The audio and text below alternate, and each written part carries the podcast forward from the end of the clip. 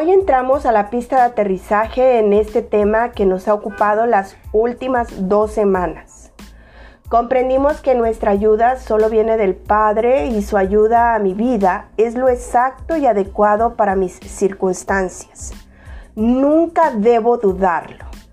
Además, en los momentos cuando clamo ayuda del cielo, Dios siempre acercará a mi vida los recursos y las personas correctas.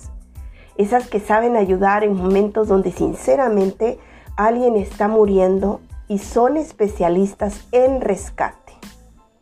Entremos a nuestra parte final de esta serie haciendo una pregunta. ¿Por qué nos cuesta tanto clamar y preferimos morir?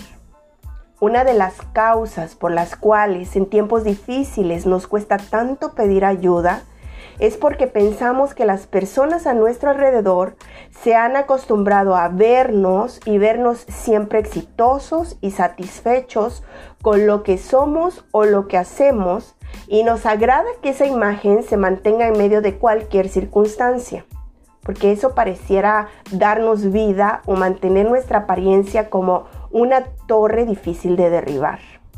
La realidad es que todos los seres humanos que habitamos esta tierra pasamos por etapas inevitables. Y hay etapas donde si tú no recurres a la ayuda de los tuyos y sobre todo si no clamas a tu creador, serán difíciles de superar. Será como una herida que se mantiene abierta. Quizá te conviertas en un experto en cuidar heridas abiertas pero no tendrás salida. Continuamente en tu mente navega un pensamiento con respecto a tus padres, a tus abuelos, amigos, hermanos, que dice, ellos no hicieron nada por mí para llegar a ser quien soy. Yo no debo nada a nadie y no tengo deuda con nadie, ni siquiera con Dios mismo no nos ha gustado compartir de nuestros éxitos con los nuestros y asumimos que de la misma forma no recurriremos a ellos en tiempos de crisis.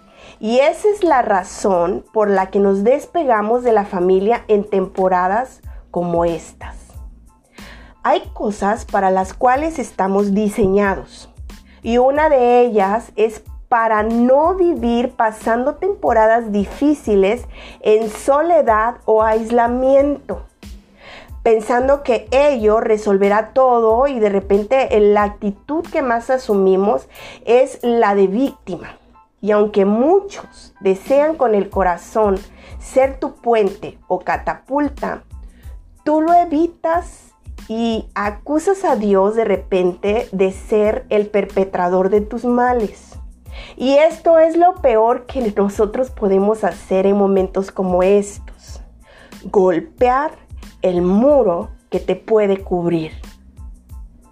¿Por qué es bueno pedir o clamar? La Biblia nos enseña una regla de vida que no tiene nada que ver con la pasividad de mantener nuestra boca cerrada y evitando la acción de acercarte a Dios y su abundante gracia, lo cual se llama fe. Mateo capítulo 7 versículos 7 y 8 dice así. Pidan y se les dará. Busquen y encontrarán. Llamen y se les abrirá. Porque todo el que pide, recibe. El que busca, encuentra. Y al que llama, se le abre. Cuando clamas, o pides ayuda a Dios, suceden dos cosas extraordinarias. Número uno, te es mostrado un panorama que tú no habías observado. Dios es especialista en abrirte los ojos ante las circunstancias y de esta manera comprenderás el pasado, aceptarás el presente y te prepararás para el futuro. Número dos, para pedir es necesario pedir bien. Y como resultado de tu determinación en ello, te encontrarás pidiendo lo correcto, no necedades ilusorias. en Romanos, en su capítulo 8, versículo 26, encontramos esta verdad que trae convicción a nuestra vida.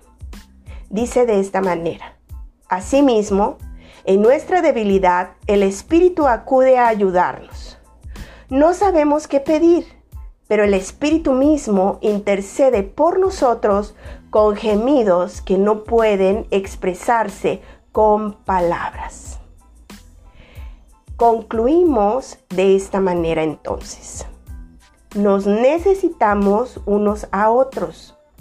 Ahora mismo, tu sonrisa es la alegría de otro. Una palabra tuya puede cambiar a alguien su día nublado en un día soleado. El abrazo de alguien que amas sería hoy tu mejor medicina.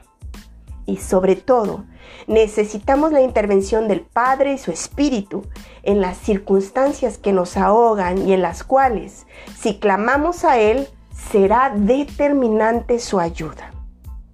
Soy Oti Acevedo, escucha esto. Mantener la apariencia cuando estoy derrumbándome por dentro evitará que la ayuda venga a mí y moriré. Antes que eso pase, clamaré con todas mis fuerzas a mi Padre. No te pierdas nuestra próxima serie.